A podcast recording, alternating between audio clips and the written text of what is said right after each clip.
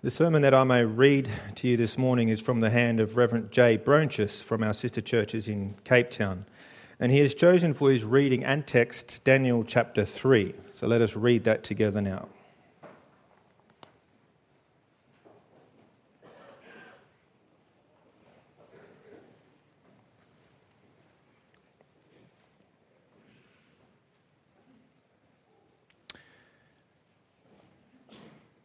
Daniel three, verse one. King Nebuchadnezzar made an image of gold whose height was sixty cubits and its breadth six cubits. He set it up on the plain of Dura in the province of Babylon. Then King Nebuchadnezzar sent to gather the satraps, the prefects and the governors, the councillors, the treasurers, the justices, the magistrates, and all the officials of the provinces to come to the dedication of the image that King Nebuchadnezzar had set up. Then the satraps, the prefects and the governors, the councillors, the treasurers, the justices, the magistrates and all the officials of the provinces gathered for the dedication of the image that King Nebuchadnezzar had set up. And they stood before the image that Nebuchadnezzar had set up.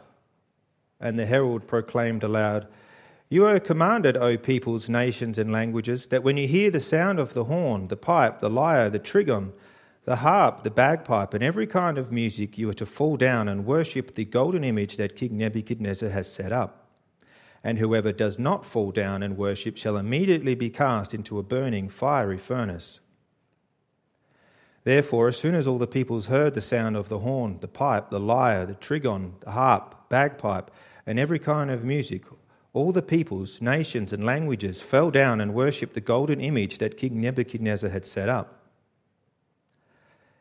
Therefore, at that time, certain Chaldeans came forward and maliciously accused the Jews. They declared to King Nebuchadnezzar, "O king, live forever. You, O king, have made a decree that every man who hears the sound of the horn, the pipe, the lyre, trigon, harp, bagpipe, and every kind of music shall fall down and worship the golden image. And whoever does not fall down and worship shall be cast into a burning fiery furnace. There are certain Jews whom you have appointed over the affairs of the province of Babylon, Shadrach, Meshach, and Abednego. These men, O king, pay no attention to you. They do not serve your gods or worship the golden image that you have set up." Then Nebuchadnezzar, in furious rage, commanded that Shadrach, Meshach, and Abednego be brought. So they brought these men before the king. Nebuchadnezzar answered and said to them, "Is it true, O Shadrach, Meshach, and Abednego, that you do not serve my gods or worship the golden image that I have set up? Now if you are ready, when you hear the sound of the horn, the pipe, the lyre, the trigon, harp, bagpipe, and every kind of music, to fall down and worship the image that I have made, well and good. But if you do not worship, you shall immediately be cast into a burning, fiery furnace. And who is the God who will deliver you out of my hands?" Shadrach, Meshach, and Abednego answered and said to the king, "O Nebuchadnezzar, we have no need to answer you on this matter. If this be so, our God, whom we serve, is able to deliver us from the burning, fiery furnace, and he will deliver us out of your hand, O king. But if not, be it known to you, O king, that we will not serve your gods or worship the golden image that you have set up." Then Nebuchadnezzar was filled with fury, and the expression of his face was changed against Shadrach, Meshach, and Abednego. And he ordered the furnace heated seven times more than it was usually heated. And he ordered some of the mighty men of his army to bind Shadrach, Meshach, and Abednego and to cast them into the burning fiery furnace. Then these men were bound in their cloaks, their tunics, their hats, and their other garments, and they were thrown into the burning fiery furnace. Because the king's order was urgent and the furnace overheated, the flame of the fire killed those men who took up Shadrach, Meshach, and Abednego. And these three men, Shadrach, Meshach, and Abednego, fell bound into the burning fiery furnace. Then King Nebuchadnezzar was astonished and rose up in haste. He declared to his councillors, "Did we not cast three men bound into the fire?" They answered and said to the king, "True, O king." He answered and said, "But I see four men, unbound, walking in the midst of the fire, and they are not hurt, and the appearance of the fourth is like a son of the gods." Then Nebuchadnezzar came near to the door of the burning fiery furnace. He declared, Shadrach, Meshach, and Abednego, servants of the Most High God, come out and come here. Then Shadrach, Meshach, and Abednego came out from the fire, and the satraps, the prefects, the governors, and the king's counselors gathered together and saw that the fire had not had any power over the bodies of those men.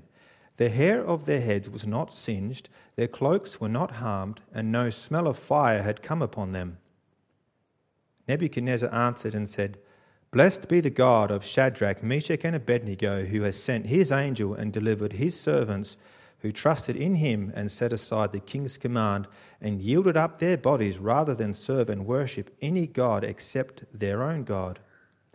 Therefore I make a decree, any people, nation, or language that speaks anything against the God of Shadrach, Meshach, and Abednego shall be torn limb from limb and their houses laid in ruins, for there is no other God who is able to rescue in this way. Then the king promoted Shadrach, Meshach, and Abednego in the province of Babylon.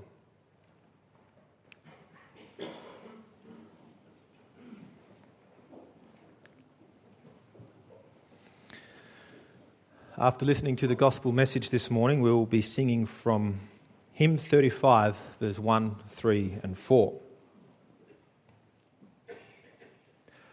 Beloved congregation of our Lord Jesus Christ, today we're going to look at two kings and the subjects of these kings. These two kingdoms look alike, but one is far more magnificent, real, and eternal than the other. There are two kings and kingdoms. Who you worship or what you worship shows which one you belong to. The kingdom of this world portrayed in Babylon and its king, or the kingdom of God portrayed in the three friends. We're going to look at the message this morning under the following three points. Firstly, the kingdom of this world worships man. Secondly, the citizens of the kingdom of heaven refuse to bow. And thirdly, God delivers his servants through death. So firstly, we will consider the kingdom of this world worships man.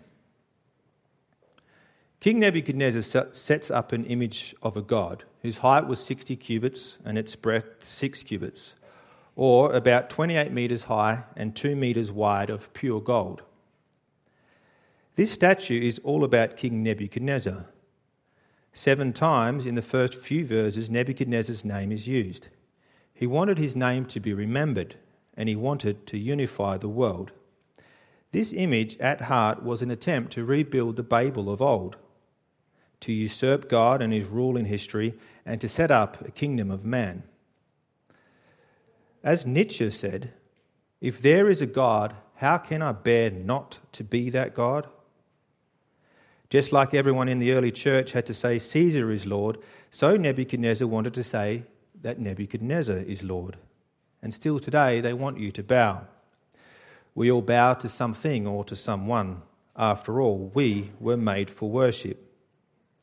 Sin just causes us to worship created things instead of the Creator. King Nebuchadnezzar gets all his important ruling officials together. It would have been quite a sight to be there on that plain, with the massive statue in the middle and people from every nation and language, rulers and officials. The kingdom of this world can often look, at least outwardly, somewhat like the kingdom of God. They have their inclusiveness, they have their beautiful music and worship. Their worship also includes a sense of awe and transcendence. The world's kingdom also preaches inclusivity and diversity. Satan and the world know what people need, and they want to fill the longings of people's hearts so that they are distracted from their heart's deepest longings, to be loved by God and live in relationship with Him. And far too easily we are satisfied with the world's offerings. Not only do we suppress the truth in unrighteousness, but Satan and the world also blinds us. But that will never leave you feeling satisfied, rather broken and empty. Nebuchadnezzar commands them in verse five, as soon as you hear the sound of the horn, the flute, the zither, the lyre, the harp, pipes, and all kinds of music, you must fall down and worship the image of gold that King Nebuchadnezzar had set up. It's funny, they're all about to fall down and worship something that they just had to set up. Yes, this idol was a crushing weight that needed to be carried around. This statue had to be carried around. It was dead in itself, lifeless. It could not speak, it could not talk or move. It was a senseless, mindless program. But it works. If these people had just stopped to think, just like robots that move when turned on, so the crowd moves to worship when the music plays. This is so often how we follow culture sometimes. Without question, everyone else is doing it, so why not me, right? Those who make idols and trust idols will be like them. You become what you worship. If you are tired of carrying your God around, tired of bowing down, tired, tired of chasing the dollar because that is what you are supposed to do, tired of keeping up with so-and-so, tired of comparing yourself with others, tired of not measuring up, tired of having to bow down to the next newest trend on social media, may I suggest to you an alternative? The worship here is not mindless, but asks you to be present.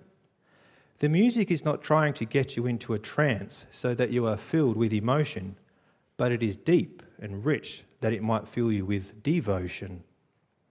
This is not a God that you have to carry, but a God that will carry you. You see, the world tries so hard to capture the power and transcendence and glory of God, but it's all empty, and the Word of God sees right through it. When this text would be read out loud in Aramaic, it would have caused laughter because of how silly it sounds, just like idolatry is silly, with all its mindless repetition, just doing it because everyone else is doing it. This is how the Bible handles idolatry. The repetition of the text and the automatic response of the crowd is like an addiction. And like any addiction, it is, it is enslaving and you lose a piece of yourself. But the consequences of not bowing down are a big deal. He says in verse six, whoever does not bow down and worship the statue will immediately be thrown into the blazing furnace. Nebuchadnezzar even creates his own mini hell where to send people to if they don't worship him, a burning furnace. So it's safe to say that with all these motivators, the factor of awe, the fact that everyone was doing it, and the punishment, it looks like the best option is to just do it. But Jesus says, do not be afraid of those who can kill the body, but be afraid of the one who can destroy both soul and body in hell. Now, some might be tempted to think, let's just compromise here. Then you can stay in power and you can have influence. What will happen when we lose all the influence we ask ourselves in the state and the church? But the people that think this way don't really get God's sovereignty. God doesn't need anyone in power or influence to get his way. He needs obedience, unquestioning obedience, regardless of outcome. If King Nebuchadnezzar demands this kind of obedience, how much more the sovereign ruler of heaven and earth? What we do, our actions, betray to the world and ourselves who we are. By your fruit you shall know them, says the Lord Jesus. Also notice how Nebuchadnezzar gets people to obey. Fear or reward, not out of pure love for him. This is different than Christ's call. Our king's rule is one of love. We worship because he loved us. We worship not because he says, worship me or you go to hell. No, we were already in hell. He laid down his life and went through hell to take us out of hell so that we might worship, so that we might love. He does not want your forced or outward worship, or worship because all the people are looking at you. He wants your heart.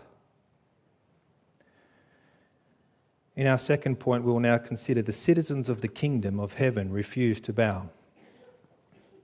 The entire culture was doing it, so why wouldn't you?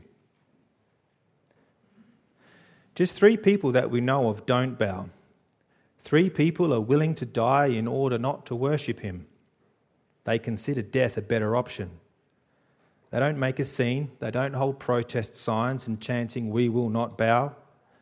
No, they simply stand quietly, courageously, faithfully. How did they come to this point? They had been faithful to God in thousands of little decisions that allowed them to not compromise with the big things. It's about daily searching our heart, seeking God in prayer, prioritizing our life, and smashing idols. And the astrologers notice. Maybe they were jealous after these guys got the promotion in the last chapter. They go up to the king and say roughly in verses eight and twelve, "O king, live forever." By the way, there's only one king that lives forever. "Didn't you say that when everyone hears the sound of the instruments, they must fall down and worship or die? Well, guess what? We saw three guys who paid no attention to the word of the king and did not serve your gods or worship the golden image that you have set up." The only thing that they have done is not bow down. They have not mocked. It's like the excitement that you see on social media when a Christian gets called out for, what do you know, actually being a Christian and not bowing to whatever is trending at that particular moment. Anger is real. Well, Nebuchadnezzar goes into one of his famous temp- temper tantrums and basically says to the three friends in verse thirteen to fifteen, "If you don't listen to me this time, I'm going to cast you right away into the little hell that I created. I'm going to do the worst to you. I'm going to kill you. And who is the God who will deliver you out of my hands? Who is the God who will deliver you out of my hands? Do you see the pride of man, the arrogance of man?" And this is where we reach the climax of the story. He has challenged God. This is as much about the challenge between these kings as about the faithful remnant. Here is the climax of faith. What will happen? What will their answer be?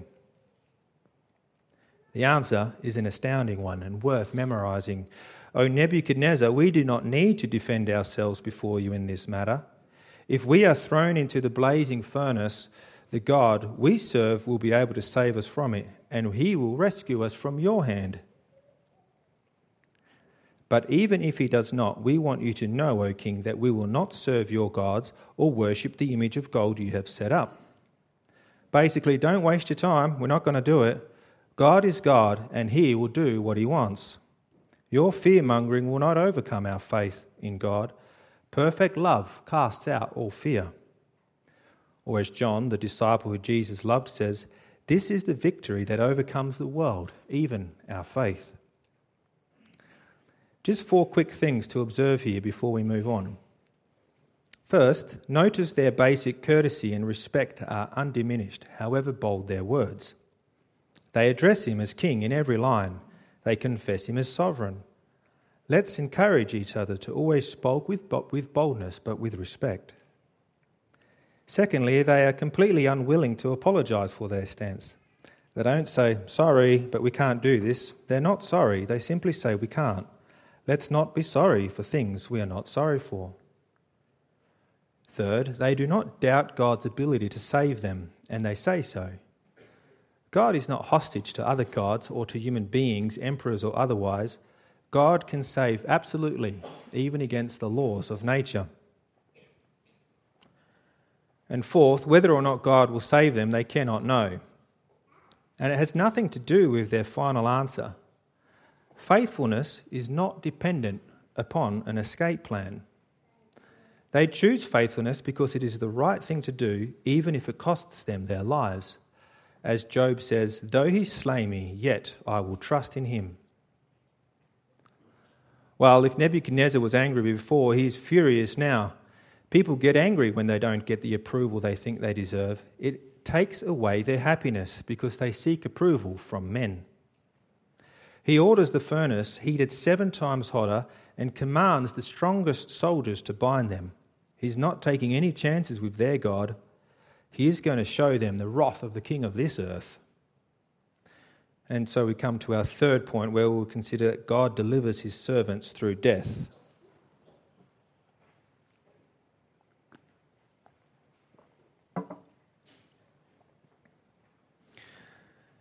The fire is so hot and he is in such a rush to kill them that the strongest soldiers are killed as they throw the three men in. The irony here is that those who obey the ruler of this age die, and those that disobey end up living. Do you see, the question is not if God can keep his people alive in this world, even when the whole world is against them, but rather, can the kings of this world, can the kingdom of darkness keep its citizens alive? The whole world is looking on us as they are thrown in, wondering with anticipation what would happen. Was there a God who could save from Nebuchadnezzar? For these men did not narrowly escape death, they passed the point of no return. They were given over to the consuming flames as all Israel was given over to Babylon. They crossed the line from life to death. They were handed over to death. This is the life of the Christian. Paul says, "For we who are alive are always being given over to death for Jesus' sake, so that the life of Jesus also may be manifested in our mortal flesh." Or in Romans, we are considered as sheep to be slaughtered. But what does it say right after that? And it is here, in the fire, that God was most visible. It was in Babylon that God was still working. Yes, our God is a God that delivers from death through death. We see here a sign of the defeat in death, a theme which reaches its climax in chapter twelve. The most powerful man has a place in the front row, and he jumps down from his throne in amazement. He is no longer so royal. He cannot control himself. And he looks at his advisors and asks them, "Didn't we throw three men in?" And they replied, "Certainly, O king." And then you can see him pointing fearfully and in amazement. "Look, I see four men walking around the fire, unbound and unharmed, and the fourth looks like the son of the gods." Many people believe this fourth person to be the pre-incarnate Christ. If this is so, this man has no idea how close he was to the truth when he said he looks like a son of the gods. He was not a son of the gods, but he was a son of God. He says in Isaiah forty-three, "Fear not, for I have redeemed you. I have summoned you by name. You are mine. When you walk through the fire, you will not be burned. The flames will not set you ablaze. For I am the Lord your God, the Holy One of Israel, your Saviour." The king approaches the entrance, and now it is no longer a command of rage, but a command of fear, wonder, and amazement. He calls these servants of the Most High God to come out. As they come out, they come out as living witnesses of the power of God to save the dead, surrounded by the world as they want to witness this miracle. It is God and God alone who can save. That is why our Saviour is called Jesus, because he will save us from our sins. Our Lord alone can save us from the fires of hell, which we deserve, because he walked through the fires of hell and they consumed him on the cross. But through the cross there is no longer any condemnation for those who believe. In his almighty strength we are given the strength to stand. So be strong in the Lord and mighty in his power. And stand firm. He will save you not just by the skin of your teeth, but whole, clean, just as these men were. Not a hair of your head will be singed, even though you pass through death's door. This is what resurrection looks like, beloved. But Nebuchadnezzar's response is not one of repentance or true worship. He speaks of the God of Shadrach, Meshach, and Abednego, but not of his God. Yet he is forced to praise him. The world is often impressed with the church, its power in times of weakness, its willingness to suffer, its courage in spite of everything. But until they claim the grace of God for themselves, there is no salvation. Nebuchadnezzar then ends with giving them another promotion. Time after time they are persecuted. Time after time God exalts them. And just as the world keeps coming at God's people, so God is relentless in honouring his people through suffering.